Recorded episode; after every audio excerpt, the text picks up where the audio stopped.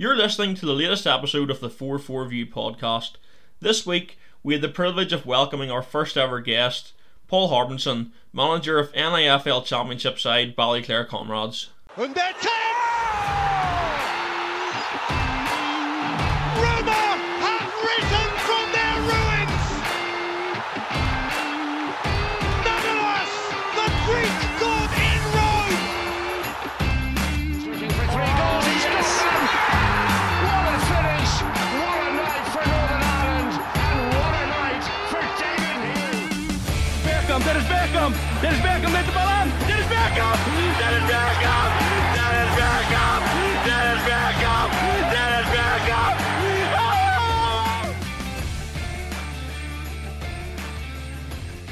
Listen, mate, before we start, thanks, thanks a lot for doing this. Really appreciate it now, so do. No problem. Thank you very much, Paul. I'm Mark, by the way. No, you've met Hey, Mark. Johnny, but Nice to meet you. nice to meet you, mate. Yeah, so I think the first thing we'll, we'll ask you is uh, about the, the other night there. Um, obviously commiserations on on the defeat in the cup, but uh, although it finished two one to Warrenpoint in the end, I'm sure you were happy enough with the performance given. I think I'm right in saying that was your your first competitive match in over a year, so I'm sure you were happy with the effort uh, your players put in anyway. Yeah, absolutely delighted. Uh, the players worked really, really hard, um, and I, I guess that was the biggest takeaway was was the level of effort that they were able to put in after uh, three and a half weeks training. We did have one competitive game against uh, Larne in the County Antrim. Uh, they beat us 2 0 down at Larne in October. Uh, that's the only game that we've played really competitive um, in, yeah, as you say, over a year. So for the guys to come back and have three and a half weeks worth of training, uh, that was probably our, our biggest challenge was just being able to field a team of 11 players who were fit um, and yeah, we picked up knocks and we picked up injuries, but we managed them quite well. And, and my biggest uh, excitement by the whole thing was how fit the players came back. Uh, the vast majority of them came back and told me that they kept ticking over themselves, that kept on doing bits and pieces, even though we had provided them with with programs and things to do. And, and then they'd taken a vote uh, after the most recent lockdown to say, look, let's take a break and, and wait and see what comes next. Um, they still off their own bat decided just to keep going. Um, and, and when they came back, they, they were able to compete. Now, to say we competed for 90 minutes is maybe a little over the top. We, we competed in the first half for 30 minutes, and then you could see the uh, the oil light started to come on a wee bit, uh, but we regrouped and we got in at half time and, and, and we went again. And I think you'd probably be fair to say another 30, 35 minutes you saw it start to go. Um, yeah. Although, you know, it, it, was one of those games where nobody really seemed to take control of it. And you sort of thought maybe this will go to penalties because, as you, I'm sure you're aware, there was uh, the new rule this year that there was no extra time uh, being played in the Irish Cup because of, of COVID and because of the short time scale. So we sort of thought, you know, maybe we can get through here, get this, this last 10, 15 minutes in. Uh, we'll get the penalties and, and it's a lottery, as you know, at that point. But unfortunately, we just uh, we conceded, and Warrenpoint. You know, they're a good team. Their their league form hasn't been good, but but they're a good physical unit who have been playing Premier League football all year. So so they know how to compete and they know what to do, and uh, and they they were just a bit more savvy, a bit more streetwise, simply because they've been playing a lot more football. Um, they, they went off, they, they got the, the goal, and, and even though we threw the kitchen sink at them for the last 10 minutes, we just we couldn't find it. Um, and I think to be fair to them, they deserved the win. Um, for us, uh, you've hit the nail on the head. For us to come away and say we only got beat two one by a Premier League team um, after only three and a half weeks worth of training in the last year, I'll take that. You know, I'll, I'll take that. Hundred percent. No shame in that. I just wanted to get uh, your thoughts as well. Obviously, good for yourself being back, but what about the boys themselves? I'm sure they were glad to get back playing after so long away, and obviously the impacts that would have had not only physically but mentally as well. Not being able to see their mates and yourself and all yeah, every week yeah. as you lose certainly. I mean, I'm in a really fortunate position in, in that uh, we've uh, appointed a, a, new academy director this year to take our academy forward. Uh, and he comes from an educational welfare background. So he's uh, fully genned up and, and, fully trained when it comes to, uh, to mental health. So we're now a Tech 5 club. Uh, and we're part of the Bloom Initiative, which is a, a, brand new initiative coming over from, from professional clubs and professional sport in England.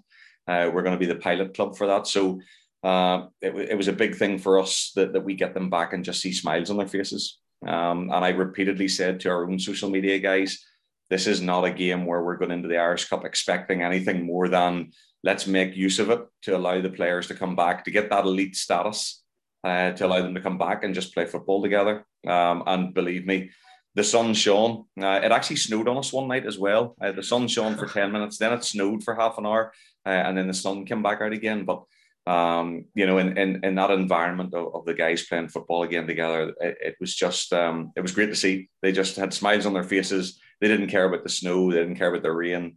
Uh, the sun was shining in the background for some of it, and, and they just absolutely loved it. So I think if you were to say to them at the start, listen, you're going to go for a month here, you're going to play, you're going to get beat 2 1, and that's going to be the end of your season. I think every one of them would have taken it, and I yeah. certainly would have too. You know, so yeah, definitely good to be back. Correct me if I'm wrong as well, but I think I've seen on Twitter that did you have a few fellas making their debut the other night? Yeah, yeah, it, it's funny uh, because you know those are guys that were signed this time last year. yeah. Um, they were signed with a plan of uh, Dale uh, Dale McCreary. We actually signed um, in the January of last year, but uh, we signed him at a time when he was still working in England, uh, but we knew he was coming back. Mm-hmm. So he came in with a view to getting himself fit and getting ready for the new season. Uh, they, they've all played a, a, big part in what we thought were our preseason friendlies against the likes of, of Linfield and Glenavon uh, way, way back there in, uh, in September time. Um, so they've all been involved for quite a while. So actually, when I read that again on social media, I had to click myself and go, "That's right, yeah, that, that's the first time those guys have, have made a competitive uh, debut for us." So um, they're guys that have been around. Dale uh, and, and Elliot um, both came in to play at the back, uh, and uh, Dale got the man of the match. Um, he was absolutely outstanding. Elliot, I think, is a wee bit aggrieved at Kieran Dobbin stealing the ball off the line from. Uh, Elliot met the, the ball from the corner and, and put a fantastic header down into the bottom, uh, which Andy Coleman got his hand to, but he just didn't get a strong enough hand to it. And Kieran poked it over the line. I think it was going anyway. So Elliot, you know, was was obviously screaming about the fact that he would have scored on his debut and Kieran stole it from him. But it's that's that's all the banter of the change room, and and, and they love that. You know?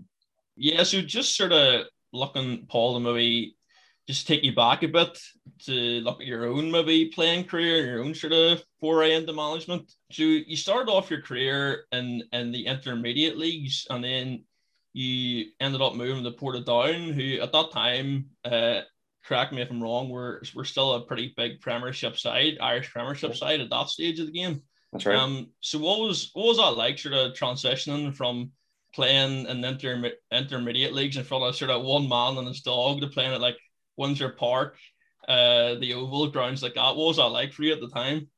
Uh, huge and, and probably a bit of a shock, if, if, if I'm being honest. Um, I grew up and I came through a school um, where it was rugby. Uh, everything was rugby orientated. So they, they didn't actually even have a football team while I was there. Um, so I didn't come through the usual pathway of playing schoolboy football and uh, and trying to make it into international type setups or even you know regional setups. Um, I didn't really play the game until uh, my mate sitting beside me in maths at A level.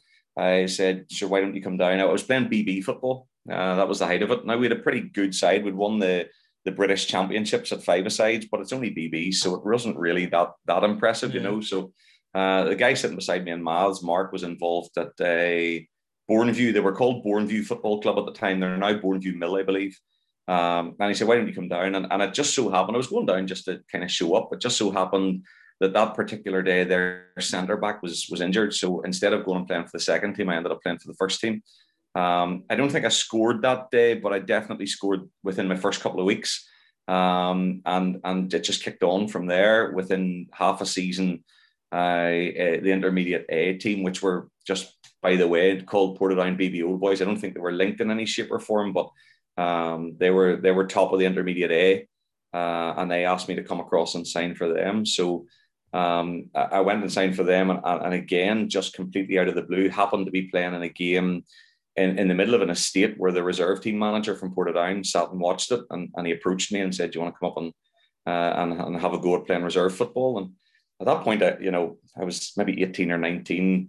I hadn't really played football at any major level, and it was all a bit of a shell shock. You know, I, I hadn't come through that, as I say, that normal background, and um, it was all just a, a, bit surreal and a bit exciting. And um, off I went, and and I must have played maybe there, uh, in and around the reserve team for the best part of a year.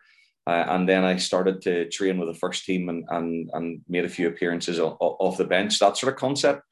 Um, by that time, I was ready to move to Wales um, to do my postgrad certificate in education, uh, to do a teaching uh, qualification. And, and Um, Ronnie McFall was very good to me at that point because I'd started to make a bit of a breakthrough. So he hooked me up with with a team in the League of Wales, um, and, and I got playing there for the year. Um, and yeah, at, at, that point it was, is this really happening? You know, um, I didn't really expect to be in that position from, as you say, two years, three years before it, playing local football and, and really playing it on a Saturday afternoon just because, well, because my mates do. Um, all of a sudden it became quite important and, and, and, people were willing to pay me to do it. I thought, really?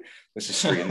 um, and honestly, I've, I've said it, I continue to say it to my players when I'm coaching. I was never, ever the standard of footballer. I wasn't a good footballer the way these players are now. Um, I was just a big, I was six foot five and a big, strong unit. Um, and so I could win my headers, I could win my tackles, I could do all the things that you need to do at centre half. Um, somehow I found myself in the centre of midfield uh, that year in Wales. Uh, I don't know how that happened because I, I, I couldn't have crossed my shoelaces if I got myself down the wing, you know. So um, I ended up doing that for a while, and, and then I came back home. Uh, I got a job here teaching, uh, and I came back home to Portadown. And at that time, uh, if you recall, I'm trying to remember the names. I know certainly Mickey Collins was one uh, that Ronnie McFall had signed, and Dean Fitzgerald was the other one. Uh, those were the two big names he had brought in. I came back and I knew within the first few weeks I'm not getting into the centre midfield against those two. Uh, they're they're proper footballers. Um, you know, Mickey Collins was doing things in training. I couldn't even work out what his feet were doing. Never mind be able to try and do it. Uh, you know, so I have to ask you about about Ronnie McFall because obviously he's just in Irish League football. He's like this godfather, like yeah. Alex Ferguson type figure. Is yeah. is he the sort of no nonsense character that people make him out Absolutely. to be? Absolutely, hundred percent, hundred percent. Listen, I, I, have so much credit to give to him. What what a guy who could pick a player and knew the ins and outs. At that point, as I say, I came home having played for a year in the League of Wales, thinking, uh, you know, I'm I'm going to come back and I'm going to make demands here of Ronnie McFall. no chance. I remember going into that meeting and trying to make those demands, and he says, "You're not going to get that, so there's no point in asking." so, so at that point, I realized, look, there, there's there's a fight on my hands that I'm not going to win here uh, in my head, I believe at that time I probably thought I was better than I was. When I look back, I realize I was trying to play the local Portadown boy card, you know, play the local guy. That's what you should be doing, Ronnie. And he was going, "No, I just want to win games, and you're not good enough." Uh, so, so I didn't get in. Um, I was really fortunate though in that because at that point I got a few phone calls from uh, what were Division One and Division Two teams back then they're now Championship and Premier Intermediate, as they're called. But uh, the one that really struck a chord with me was Loughgall. Um, and, and I met Jimmy Gardner, um, and and Jimmy just said all the right things to me, and, and made me believe that there was a club on the rise. Um, and and I, I just thought this is this is the right place for me to go. Um, and yeah, it was. Uh, I spent six and a half maybe seven, maybe as much as seven years there in total. Um, and we won everything that we could at that point and got ourselves into the Premier League. Um, and as you say, then, you know, going week in, week out to places like the Oval, Windsor Park, you know, and um, I remember playing for Portadown and, and back, those were back in the days when maybe there were 4,000 people at Windsor Park watching it, you know, and as you say, a man on his dog two years before it. Um, it, it was a big shell shock, but you soon, you soon get used to it as well. And, and when we got there as, as Loughgall, we, we got there as a really small, close knit family club. And there was a group of us that, that would have fought for each other and would have died for each other, you know, and that's what I believe got us there. We, we spent three years fighting for our lives. You know, we, back then, I think the league had 14 or 16 in it. And every year we were finishing 10th or 11th, um, which was a fantastic achievement for a club as small as Loughgall. But, uh, but we loved it. And, and you just, it's funny how it just becomes normal you know, arriving into Windsor Park and uh, going into the change rooms, getting changed, and run out on the pitch, you, you almost get a bit cool to it. You almost become uh, sterile to it. it. It just becomes the norm. And, and when I look back, I realize I really, really should have spent more time really appreciating how far I'd got because I had friends who would have said, Yeah, but you're, you're playing in the Irish League. And I, I never really respected it. That's probably the best way to put it. I never really recognized how far on I had gotten, how, how well I had achieved. And until I look back now and I see where where the young players are who are proper footballers. I mean, I have some guys playing at the club there and they are proper footballers and they take it seriously and they do it right. And and I go, he's got and uh, so many more tools than I ever had. And, and and if I if I made it that level, he most certainly can. Yeah, and then I think I'm correct in saying you finished off your career at the Harland Wolff Welders. Yeah, yeah, that's Yeah. that's right. Um, I I uh, I left Loughgall um, when they sacked Jimmy Gardner because we, we had, uh, as I say, a very close knit community there. I had actually I got a bit of a hip injury, I had a bit of damage up inside my hip, um, and I'd taken I was about four or five months out to try and recover from it. I'd had the MRI scan, and I was basically told you either need to rest it and try to build the strength up and, and start again and accept that it's going to be pain or just pack it in altogether. And, and I'll be honest, there, there was a point where I thought, you know what, I, have enjoyed it and I've, I've done okay out of it. So I'll pack it in. And, and I did take the break when they when they sacked Jimmy. I thought, you know, it's not what I thought was right at the time. And listen, what did I know? I was 26, 27. I was a I was a kid really, you know, I didn't really know an awful lot about what was going on in football. And I thought I probably knew more than what I did. I'd made my decision and I kind of walked away from it for a bit. And, and then again, I think it was just in dispatches, you know, those random conversations you have with people where I sort of said, you know, I might be interested. I might get back into it again. And it was Bangor, It was Geordie Dunlop at Bangor phoned me. Um, and Stevie Collier was a friend at the time. And Stevie was going down. And, and I knew a couple of other guys down there. And I went, you know what? Give it a go. And played a year and a half there. And I have to say, I really enjoyed Bangor. Paul Miller came in uh, as the manager for about six months. Um, and wow, what a coach! Paul, absolutely fantastic coach. Really, really enjoyed my time there. But Marty Quinn then came in, and, and Marty did a bit of a clear out. Um, and at that stage, to say, it must have been 29, 30 maybe. Um, and Marty basically put on the table, look, everybody's going to have to play for their place, come back to preseason. And I just went, you know what, at this age, I don't need that. I'm not going back on trial at this age. So either you know me and, and you want me or you don't. Um, and I walked away. And the Welders uh, were one of the, the few teams. There weren't that many at that stage. Uh, the Welders were one of the few that, that were really interested. And wow, had a great three and a half, three, three and a half years, I think, the Welders. Um, absolutely loved it. Again, won absolutely everything there was at that level, at Championship One level. Um, really, really enjoyed it. Was was the first uh, the first time the Welders had ever won the Steel and Sons Cup. Um, so that was a, a, really, really nice achievement, and made some really good friends that I still keep in touch with. You know, so yeah, Welders was a was a good experience. I, I still have a soft spot for them. Brilliant. If I had to ask you to pick one specific moment in your career, your favorite would it be the time in Wales, or is there um, a sort of moment that stands out with one of your teams over here? There, there are so many different things that happen. You know, it's so hard to to pick out a a particular moment. Um, mm. You know, certainly as as a young man growing up, not really playing the game and making that debut at Windsor Park with the likes of Vinnie Arkins in front of me, um, that was a wow factor for me. Um, lifting the Steel and Sons Cup for the Welders because they had never done it in their 41 year history, I think it was.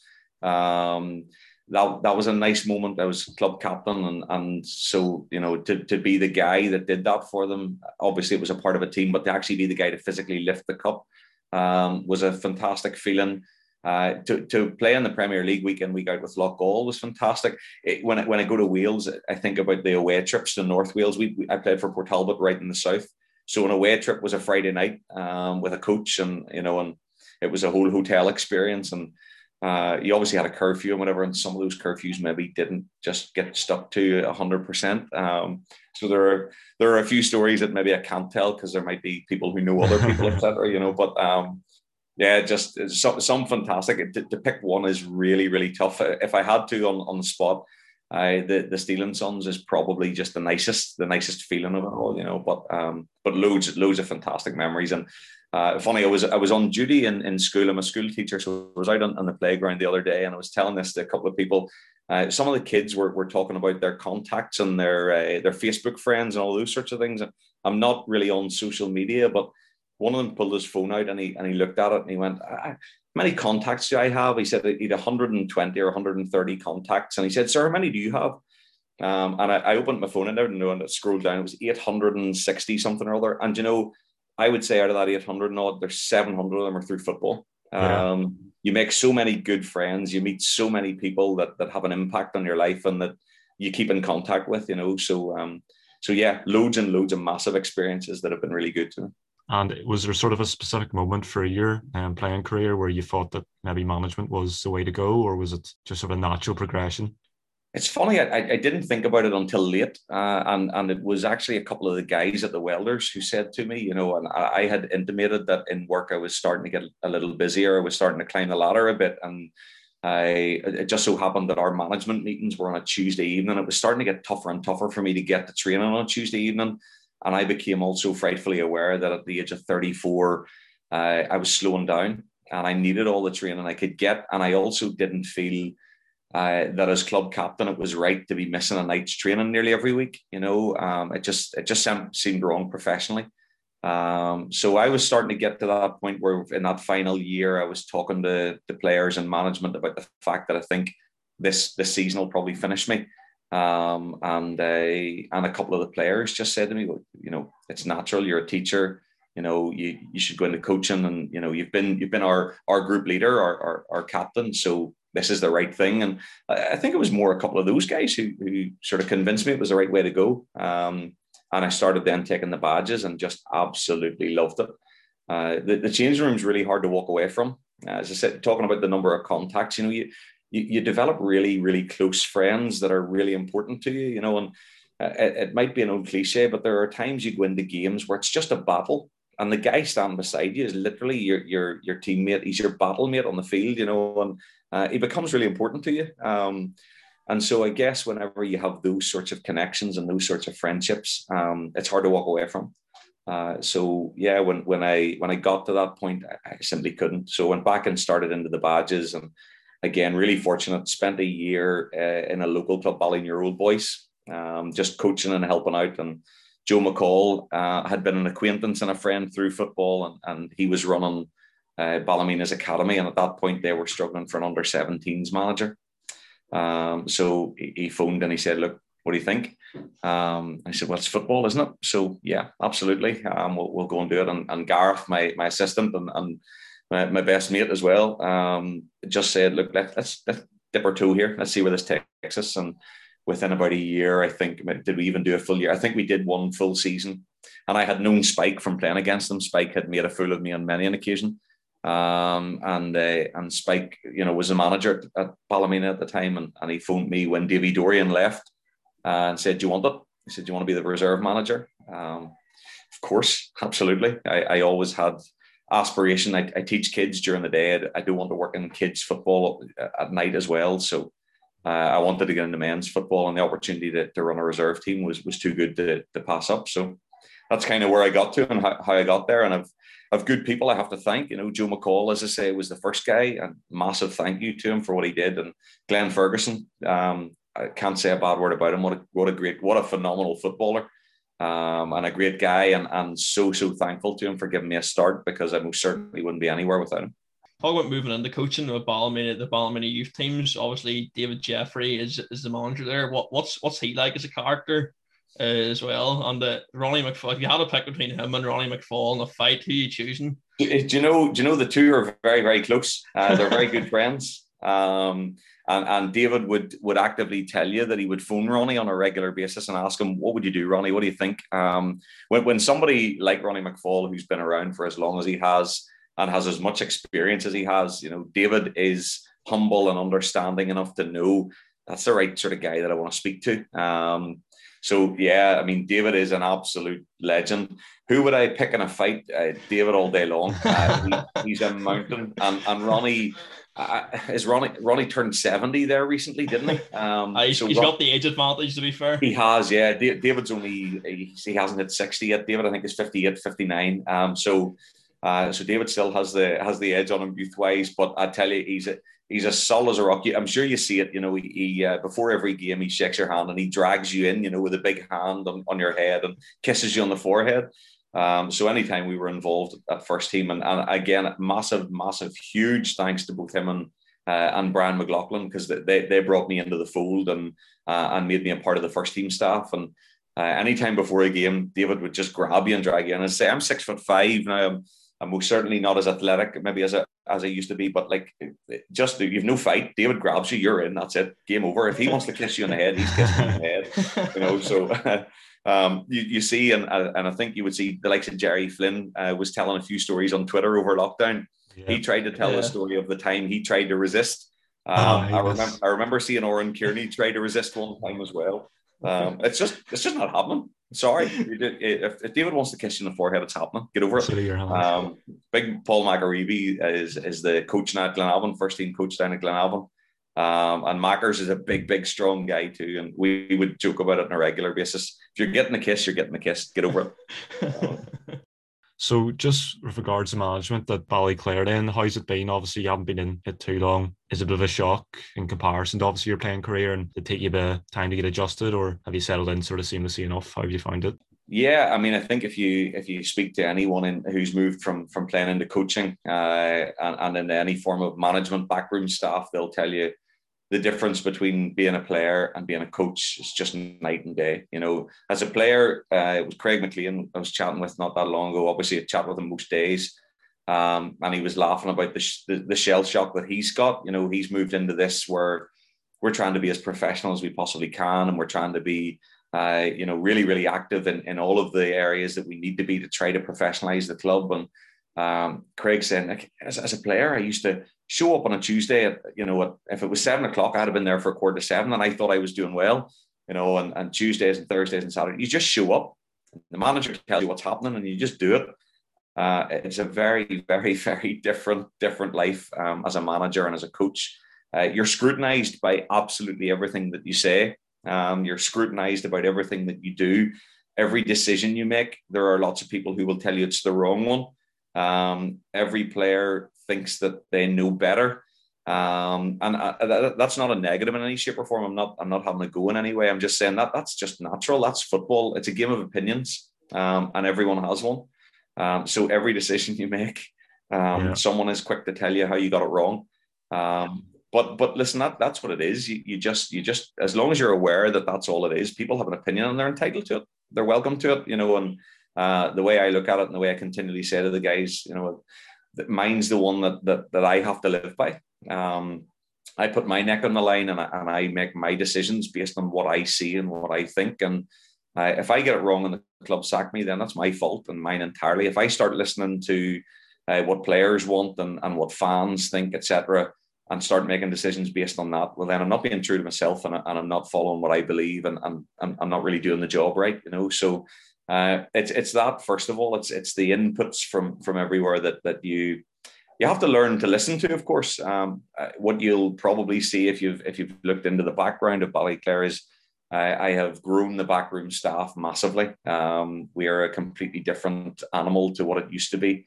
Uh, the backroom staff now consists of sports scientists and nutritionists and video analysis and uh, uh, strength and conditioning coaches and, and uh, physiotherapists and sports therapists and, and, massage therapists. And, you know, it, it's, um, there's now three guys that, that run the resources and the equipment at the club because one guy looking after a set of footballs is, is not what we are anymore. We're a bigger organization. Um, and, and if I go the other way and say that I'm just going to do exactly what I want and never listen to what those guys tell me, then I've got it wrong as well. Uh, I've brought them into the club and I've asked them to do a job, and, and I trust them. Um, and it's really, really important that you listen to the people around you and that you trust the people around you because they're the ones who tell you when you get it wrong, and you can actually trust that you have got it wrong. Um, but they're also the ones that'll say, "Yeah, I think we're doing the right thing here." And you know, we go right back to the very first question about the Warrenpoint game. If I was asked, you know, would I would I change anything? No. I think we spent the three and a half weeks afforded to us and we spoke every night about what was happening. We looked at all of our stats, we looked at all of our information, and ultimately, I'm the guy that delivers the information. But it's not just me that comes up with it. You know, there's there's three or four guys in the ring there having that same conversation every night, uh, and and between us, we come up with what we believe is right. So, um, so yeah, it's it's difficult um, to to sometimes um, blank out the, the bits of information that you don't want and, and, and also then just to focus on the stuff that is really important. But I think most key is trust the people around you. Uh, that's what I've learned very quickly. And, and David, David Jeffrey and Stephen Baxter is a good friend now too. And uh, those are the sorts of guys. Gary Hamilton would say the same. Um, they're guys that I have entrusted myself to and, and spoken to and rang and said, what would you do and what should I do about this particular thing? And the advice that they would give is get the people around you that, that are really good at what they do and know what they're doing and, and, and get the people that you can trust. Um, and I think that's what I've tried to do consistently, just get people that I trust behind me and Um, I'm, I'm confident that I have that now. So as, as much of a shell shock as it is, as big as a transition as it is, you're, you're learning every day. Uh, I think anybody that tells you that they've got it right straight at the start, you know, they're, they're living in dream world. You're, you're just learning every day and trying to improve every day. And, um, and I will make mistakes and, and I'll, I'll always say that to the players too. I'll, I'll get it wrong. And when I get it wrong, I'll hold my hands up and I'll say, look, sorry, I got that wrong, but we'll try and fix it together. Yeah, absolutely. And from what you were saying there about Ballyclare increasing the, the backroom staff, it seems like uh, Ballyclare at the moment sort of a, a growing outfit. Um, and I just want to ask you sort of what's what's your ambitions for Ballyclare as a club sort of moving forward? I mean, obviously the club haven't played in the top tier since I think it was the 1990s. Um, right. promotion is achievable. Is that is that where you want? Is that your end goal as a manager as well? The the Premiership. Yeah, yeah. I mean, to, to call that my end goal, um, no, it's not. Um, my end goal would be to be full time football management. Um, that's that's where I would love to be. Um, I think uh, the, the day we stop dreaming and the day we stop trying to achieve is the day that we go nowhere. So they, they talk about what is it, shoot for the stars and you might reach the moon. Um, so, so yeah, I mean, I, I, I, want to go as far as I can with this. And, and the first thing I recognized when I arrived in Ballyclare was it was very much a phenomenal small club, fantastic people, family club. Um, but it, it was in that small mentality of as long as we're in the championship, we're okay. Um, there was no academy involved. There was no community thinking involved. So, um, you know, we have launched our, our full academy uh, this year with boys clubs. We go right down to under 12s. Um, from next year on, we hope to include the wee nippers as well, right down to the, you know, that they now talk about 2015s and 2016s. I can never get my head around that under 10s. Uh, 2000 and what what is that I, I don't know but um but yeah they, they, they, all talk about that nowadays and, and by next year we hope to have you know the tiny wee ones let's call them that um, a development center all the way through. We have agreed uh, and we're signing on dotted lines and, and writing constitutions. We have a full women's academy uh, that'll be launched um, from. It's starting the process really from this September, but the full academy will will be with us by next April, next May. Um, so you know, by the time we get to the middle of next year, this time next year and a little bit later, uh, we'll hopefully have somewhere in the region of about 350 to 400 members at the club uh, all playing at different levels. Um, we've just uh, appointed someone to look after disability football. So we're going to launch a disability football scheme. Uh, and once we've got that off the ground, we're going to try and incorporate some Sunday morning elderly walking football. Um, and see if that leads us anywhere and takes us into, uh, we're looking at futsal because um, we're trying to branch out into the community and, and get my understanding of Ballyclare is that it, it has been a big community club in the past and that seems to have just kind of dried up. Um, but Ballyclare is a town. I don't know whether you know it. It's growing. There's a new road uh, around the outskirts, and there, there's talk of something like twelve thousand to fifteen thousand uh, new inhabitants being planned because of the homes that are being built within the next five years. Um, I've got to tap into that. I've got to get those people who want to come and, and be a part of what we do at the club. So, starting next week, we'll be launching our level three education. Um, so we're, we're doing what the likes of Larne and Glen Glentoran and whatever have done, um, but we're linked up with Rangers Football Club. Um, so in Parkhall Integrated, where I teach, just funny enough, um, and with Northern Ireland Goalkeeper Academy, which is Michael Doherty, who's also my goalkeeping coach at Ballyclare, uh, and ourselves at Ballyclare Comrades and Rangers Soccer Academy. Uh, next year, from September onward, uh, 16 kids will have the availability of studying the equivalent of 3A levels. So studying that uh, BTEC Advanced Diploma Level 3 uh, in sport. So they'll play full-time football every every day of the week uh, and then they'll get their their level three advanced diploma. Um, so uh, we're really excited by that because this year will be the inaugural year of that. So there'll be 16 kids come through that, and, and next year then obviously it'll increase to 32. Um, and, and we think that if we launch all of those initiatives and as we continue to grow as a club, uh, we believe then that'll attract more and more people. And, and look at a little bit at the at the the concept of the business model of what Larne have done. I know Larne had the money in the first instance, um, but the business model that they've created is about sustainability, and that was the first thing that I said when I arrived at Ballyclare was let's let's make this a sustainable business. Um, so let's get ourselves to a place where we have enough sponsors and enough people around who are buying into what we're doing in the community, uh, and that'll give us a platform to, to spring forward. Um, so that that's kind of where we start from. Uh, all, all of the players would would openly tell you, of course, we want to win the league and we want to go into the Premier League. Um, and of course, I do too. Everybody wants to. If you don't want to, what's the point in playing a league? Um, I think if any manager in the Championship tells you that he doesn't want to win the league and go into the Premier League this year, yeah. I would question why you play in the league then. Um, that's what competition is. You want to win. Um, so yes, absolutely, we, we would like to get to the Premier League and, and we would like to push on and, and be competitive in the Premier League.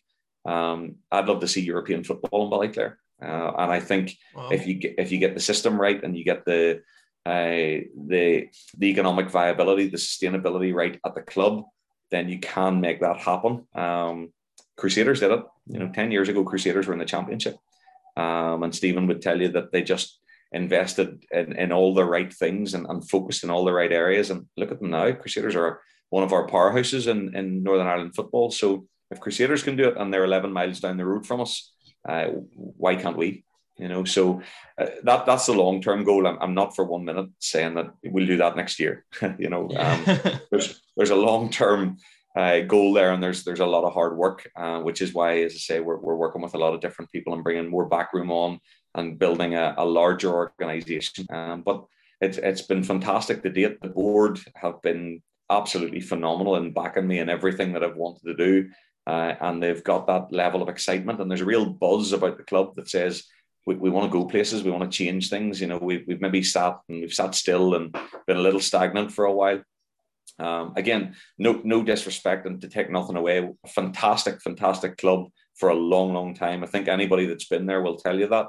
Um, but it's just on a different plane now. We, we just want to move it in a different direction to what it's been. Um, and the board have been fantastic in backing that. So very exciting, very very exciting. Yes, definitely. Yeah, you mentioned the Premiership. I wanted to ask you as well. Obviously, you touched on Larne there, and Larne, the likes of Crues and Glentoran yeah. and now Linfield next yeah. season going full time. Does the prospect of playing the likes of a full time team make promotion even more sort of lucrative than what it potentially would have been in previous seasons? The way the sort of leagues advancing and the game over here.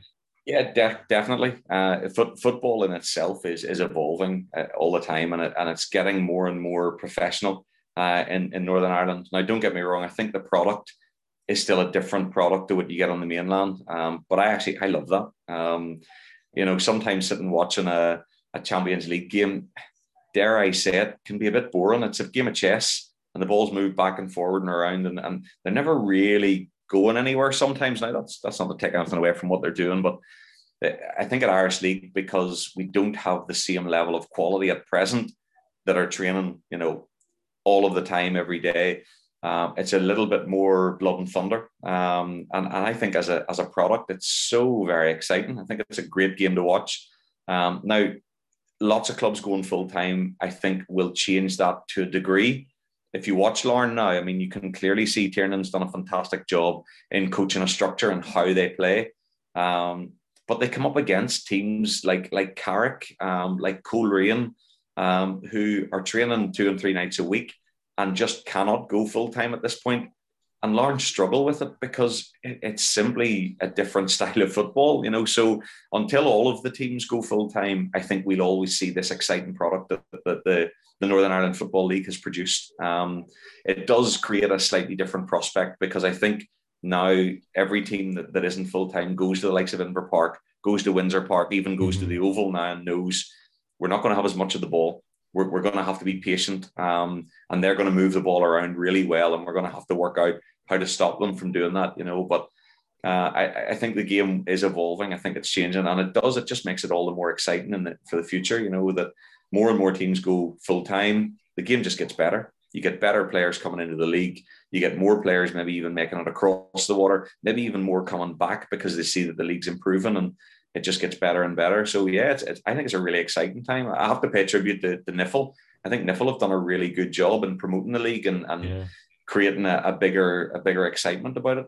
Um, you know, they're they're trying to grow the numbers back. They're they're not back to where they were maybe 20 years ago before all the big Sky TV and, and being able to watch football every night of the week on the TV. But certainly NIFL are doing a great job in, in improving it. So you know, hats off to them and, and keep doing it. Brilliant. And that's it. Sky Sports as well. Like it, it shows the sort of progression of the league, getting games on Sky every other week. And even obviously not as big, but the iPlayer, you're seeing yeah. games every week now on iPlayers. Just kind of shows you. I think that's fantastic because because back in the day, you would never have, you know, if you were a, a and no disrespect to the teams, but if you were a Warrenpoint or a Carrick who are a, a, mid to lower end of the table team, you would never have made it onto television for for anything. Now the iPlayer has made that accessible. Sky Games are now going to those other grounds other than just Windsor Park as well. So uh, yeah, fantastic. Really, really good to see. Yeah, I suppose as well, like obviously in the future, if your team does get promoted, that's a chance for your players to kind of show themselves on a sort of bigger stage as well. So kind of all part and parcel yeah. of the whole situation. Absolutely. That, that's the attraction, isn't it? You know, everybody wants to push themselves on and they should be wanting to push themselves on to bigger and better things. And and, and that platform that they can get to has got to be uh, a motivation for them. The main thing I wanted to get you in was to talk about the sort of situation regarding the elite status and the impact that's had obviously on on the boys this season not being able to play. Yeah, you want to try and get me into trouble? Is that it? uh, don't worry, we'll not make you say too much. Um, just wanted to start really with obviously it came down to the decision that it was kind of taken out of your hands, being able to play and stuff like that. How was it kind of accepting that at the start of the season, where you kind of understand obviously regarding the situation, but obviously in the back of your head at the end of the day, you want to play football, I suppose. Yeah, yeah, it, it's a really difficult one um, because obviously, you know, in the championship, the managers all talk, and we have a WhatsApp group, and we were talking quite a bit about what we wanted to try and achieve. And, um, you know, certainly at, at, the start, whenever all of the protocols came out, um, you know, and we were having at the start small numbers of fans. I think at the, at the start we were like 250 fans um, our ground for some of our friends, the likes of Linfield and, and Glenavon coming to us, whatever, and Crusaders. And um, and, and, we were told to follow the protocols in exactly the same way as, as any other club was, um, which we did. And, and, we felt we felt really aggrieved that it was five or six years ago, I believe, that, that the championship was made into a senior league. Um, my understanding of that was that if, if it was stipulated as a senior league, there was more revenue available from UEFA. So, you know, the, the powers that be decided that the championship would be named a senior league. And certainly in the last number of years, they've worked really hard at that committee level to make sure that the championship really starts to emulate what the Premier League does as well. So there was all of that push in the last number of years to, to make us into this senior group. And I think at that time we just genuinely believed, look, there'll be no question over this. It'll be it'll be ourselves in the Premier League that'll be the elite teams and, and we'll play on and, and yes, we'll have to take the hit and it'll be expensive and it'll be difficult and all of that, but um, but we, we'll get through it. And obviously, everybody wanted to play. Um, when it first came out that we weren't being designated as as senior, I I think that was just a, a kick in the teeth for everyone. Um, we we genuinely couldn't get our heads around how how has that happened. Um, and I won't go any further than, than to say that um, because I would get myself in trouble. Uh, there was a lot of a lot of managers, as you saw, came out in the news and, and said this is ridiculous, this is disgrace, etc., etc. We just felt gutted for our players. Yeah, well, what what's confusing for what was confusing for me and not there sorry to stop there paul was why why sort of championship clubs were allowed allowed elite status to play in the irish cup and for those games but then they weren't allowed it for their own their own league for their own yeah. in the championship that really that sort of baffled me that I think I did too. Um, I think we were all in the same boat with that. Um, and, and as you can see, a number of a number of clubs pulled out because they felt that the IFA were simply saying you can be elite when we think you can be elite, when we want you to be elite, and you're not when we don't want you to. Um, it, it's on our terms. Um, and, and there was a lot of go back and forward between the Northern Ireland executive and the IFA, etc. And, and I, I don't know the ins and I wasn't privy to any of the conversations. Um, so so I don't know who it was that decided finally um, that we should or shouldn't. There's lot, lots of things quoted to us about all of these other leagues in Europe all playing, etc., etc., and all of these part-time leagues playing, and everything's grand. I, I think personally, for me, uh, yes, I, I had all the same frustrations, but it did get to a point where the numbers started to rise so high, and people were getting really sick that I got to a point where I said, you know what, this is time we all, and maybe even the Premier League needs to just take a stop, take a stop here, and take a step back and say, you know, people are actually dying here. Um, let let's just let's just put football on hold for a period until we get this under under wraps again. Um, so yeah, there were there were mixed emotions at the start. It was baffled, can't understand why on earth are we not playing and fighting to play. And then we got to a stage where I thought, you know what, no, hold off. And then as things started to open up again, I went, no, the players have had enough now. They, they need to be allowed to get back. We've shown that we can manage it, um, and we should be allowed to manage it. even in recent days, you know, I'm just not convinced that either the Northern Ireland executive or anyone above them, even at, at, UK government level, really fully understands the ins and outs of, of the information they're giving out. I think everyone's just trying to react, you know, and, and nobody knows what the right answer is. And as a result, there's lots of holes in everything. You know, we get these regulations that come out, and the IFA's one doesn't seem to match up with the executives one sometimes. And you can only put that down to the fact that nobody really knows the answer. And, and we've just got to deal with it. We've just got to accept it. And, and I'm very much a pragmatist. And I've just said, you know what, guys, we took the opportunity to get a month's worth of training. We've played a game, we've enjoyed it We've we've made sure that our fitness has picked up again slightly. So we're going to take the short break now and, and then look t- towards a longer preseason um, and get ourselves ready for the start of August. So yeah, it's been all over the place. Um, and and I can tell you, obviously, you know, there's there's all of the talk about mental health.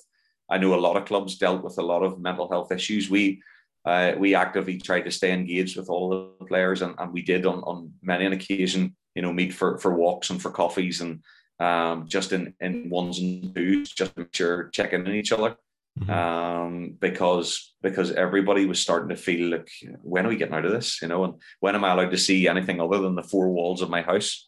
Um, so so yeah, I mean we, have we've, we've just had to deal with it like everybody else, and, and and now we're in a place where we can get back to training, uh, and we've done it, and we've enjoyed it, and it's been brilliant, and I think we're hoping now we're at a place where we can just put it behind us and start looking towards the future. I suppose even with the likes of gyms and stuff opening here tomorrow, it, it gives you somewhat of hope that even for preseason that you'll at least have sort of fans in. Yeah, yeah, it does. It does. You, you would hope that by that point, you know, preseason our, our games will probably be July. Um, the announcement was the other day, and I was speaking to the chairman, and it seems to be fairly solid that they've gone for the seventh of August for uh, for the championship. So uh, our preseason games will be July. Uh, I'd like to think by then we, we should be okay to allow smaller numbers, maybe still. Um, but yeah, it's looking pretty positive. Certainly, when you look at the, the vaccination numbers, um, you know, the, the mass mass effort that they, that they put in there um, and the percentages of, of people that have been vaccinated, I think that gives you a real solid hope that we're moving in the right direction. Um, and fingers crossed, yeah. Yeah, I just want to go back sort of uh, briefly there to the Irish Cup. You spoke about there a number of the lower league sides sort of pulled out in the end, the Ards, Institute, Queens, Dundela, teams like that. Obviously, they cited a number of reasons for that, but I don't know who made who made that decision for Ballyclare, whether it was sort of a board level decision or what was it sort of was it put to you and your players? The players. You, you so you guys decided in the end.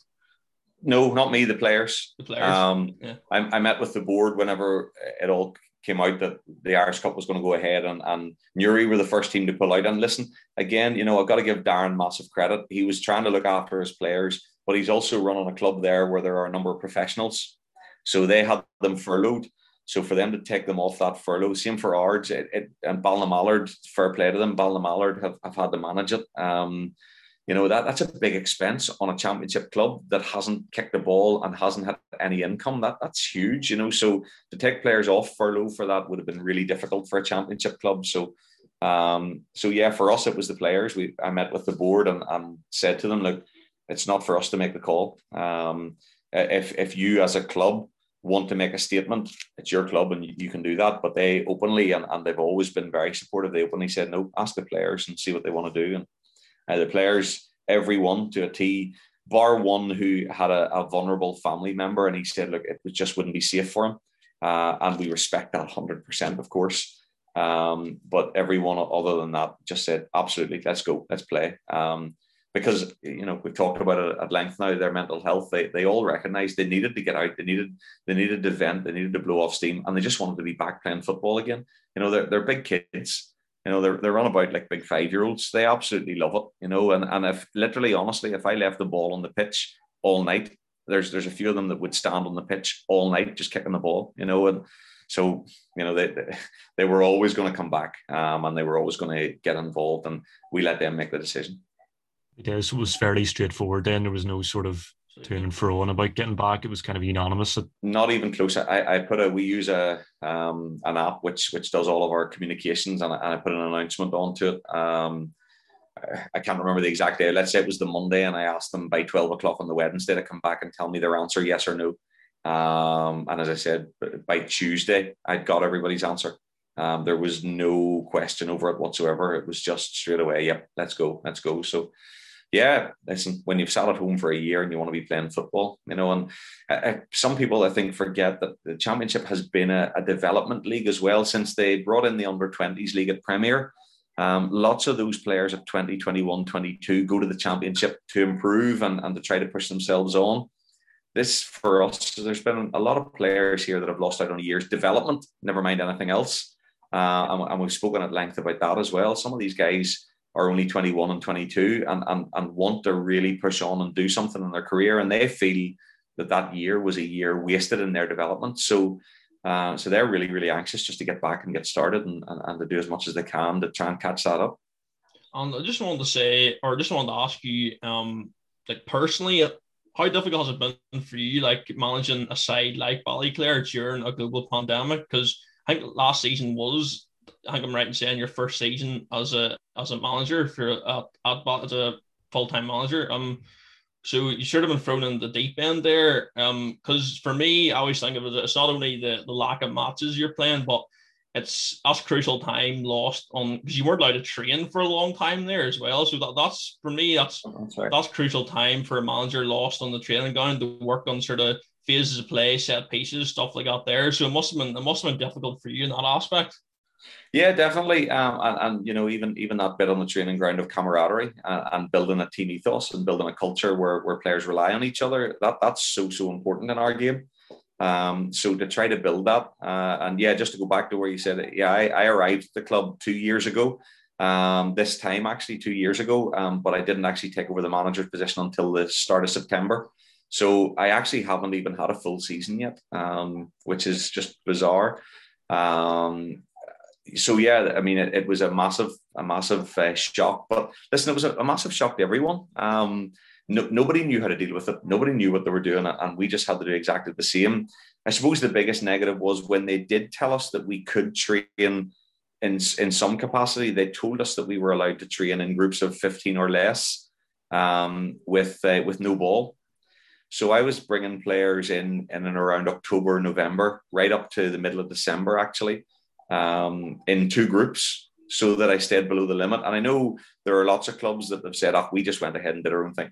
I, I wouldn't because, in my opinion, we were told that that was a directive and, and I was following it, you know, because I wasn't going to have the IFA come and shut us down or send somebody out and find us kicking a ball around or training with 16 people and us end up getting in trouble and getting a fine, which we couldn't afford. So, uh, so we stuck to the regulations absolutely. So, you know, I, don't know what your experience is, but if the manager brings you in three times a week and just runs you as hard as he can for an hour, you hate him. Yeah. You absolutely hate him. You know, they, they, they would have joked and said, ah, no ball again tonight. No, no ball. But you know what? I, I, give them massive credit. Every one of them came in and every one of them did it. And there was no crack. Well, yes, there was plenty of wins, and of course there was, and how much they hate me, etc. But um, but listen, they did it, and and I massive, massive credit to them. They were brilliant for it. Um, but you know, you put them through that as well. So not only did did we not have proper training, any training that we did have was negative training. Um, and if you speak to any of the players, they would tell you that um, that that period was probably the lowest for any of them in their career because any opportunity they had to be together and enjoy each other's company and do what they love doing, it was even negative it was being hammered at them, you know. So so they hated that. So for us, it was about just managing them as people um, and, and looking after them as people and forgetting about the football aspect for a while and, and just talking to them about their how they're getting through their days and, and how they're managing and how their families were and, and just looking after them as people and, and and them the same, you know, looking after us and talking to each other. Um, so yeah, it was it was a different year. Um, I won't lie, the, the fact that we didn't have competitive football allowed me an awful lot more time on my hands to do the stuff for the academy, to do the ladies' academy deal, to look at the this disability, to look at the the plans for for the next number of years. So we had a five year development plan, and we got through the first year in in or sorry, we got through the first two or three years in one year, um, because we had time where I wasn't focused entirely on on winning games. Um, so yeah, listen, we had to take the positives, be pragmatic, and, and we were given a bit of time that we would never have had, so we used it um, and we tried to benefit from it. But yeah, there were big, big challenges, and thankfully the, the players have all come through them really well and really admirably, and take my hat off to them. Yeah, I was just going to ask you as well. You kind of touched on it there on a more sort of personal note. How did you get yourself through lockdown, and if there's anything in particular that you did to kind of keep yourself sane, not having football and uh, just completely redecorated the house. Yeah. Uh, painted every wall and put floors down and put bathrooms in and built a bar at the back like everybody did. Brilliant. Uh, just you know the usual, but but yeah, I mean, in, in my in my free time, um, it was there was a lot of football. Uh, there was a lot of organization. There was a lot of Zoom calls, Zoom meetings, mm-hmm. and uh, and planning. Um, and again, the, the, you know, the board, I, I pay massive, massive tribute to, to Trevor McCann, the chairman, and, and Robert Fleck, the treasurer. The, the two of them just work their socks off and continue to constantly. Um, and they've given me so much back and so much support that they've allowed us to really, really take the club, the club off the ground and, and really get it moving forward. I'm not sure if you're aware, but you're actually the first sort of guest we've had on, Paul. So I'm sure that ranks up there as, as one of your. That's one of my highlights, and I'll, I'll, I'll move that. I'll move that to above the Steel and Sons. Thanks. of course, but no, listen, mate. Thank you very much for coming on. Honestly, yeah, it's it's much appreciated. Much appreciated. No problem. I well, listen. Uh, you know, when, when things open up, obviously, please say uh, don't be don't be strangers. Get yourselves down to Dixon. Uh, Absolutely. come and say hello. You can come and be guests, and, and and we'll make a bit of a day of it. And you can you can meet a few of the guys and, and see around the place and see what we're trying to do, and hopefully enjoy it. All right, mate. Thank you very much. Yeah, we'll, we'll certainly make a point of that. Hundred percent, mate. Hundred percent. Thanks so much again. Super. Mate. Really appreciate it.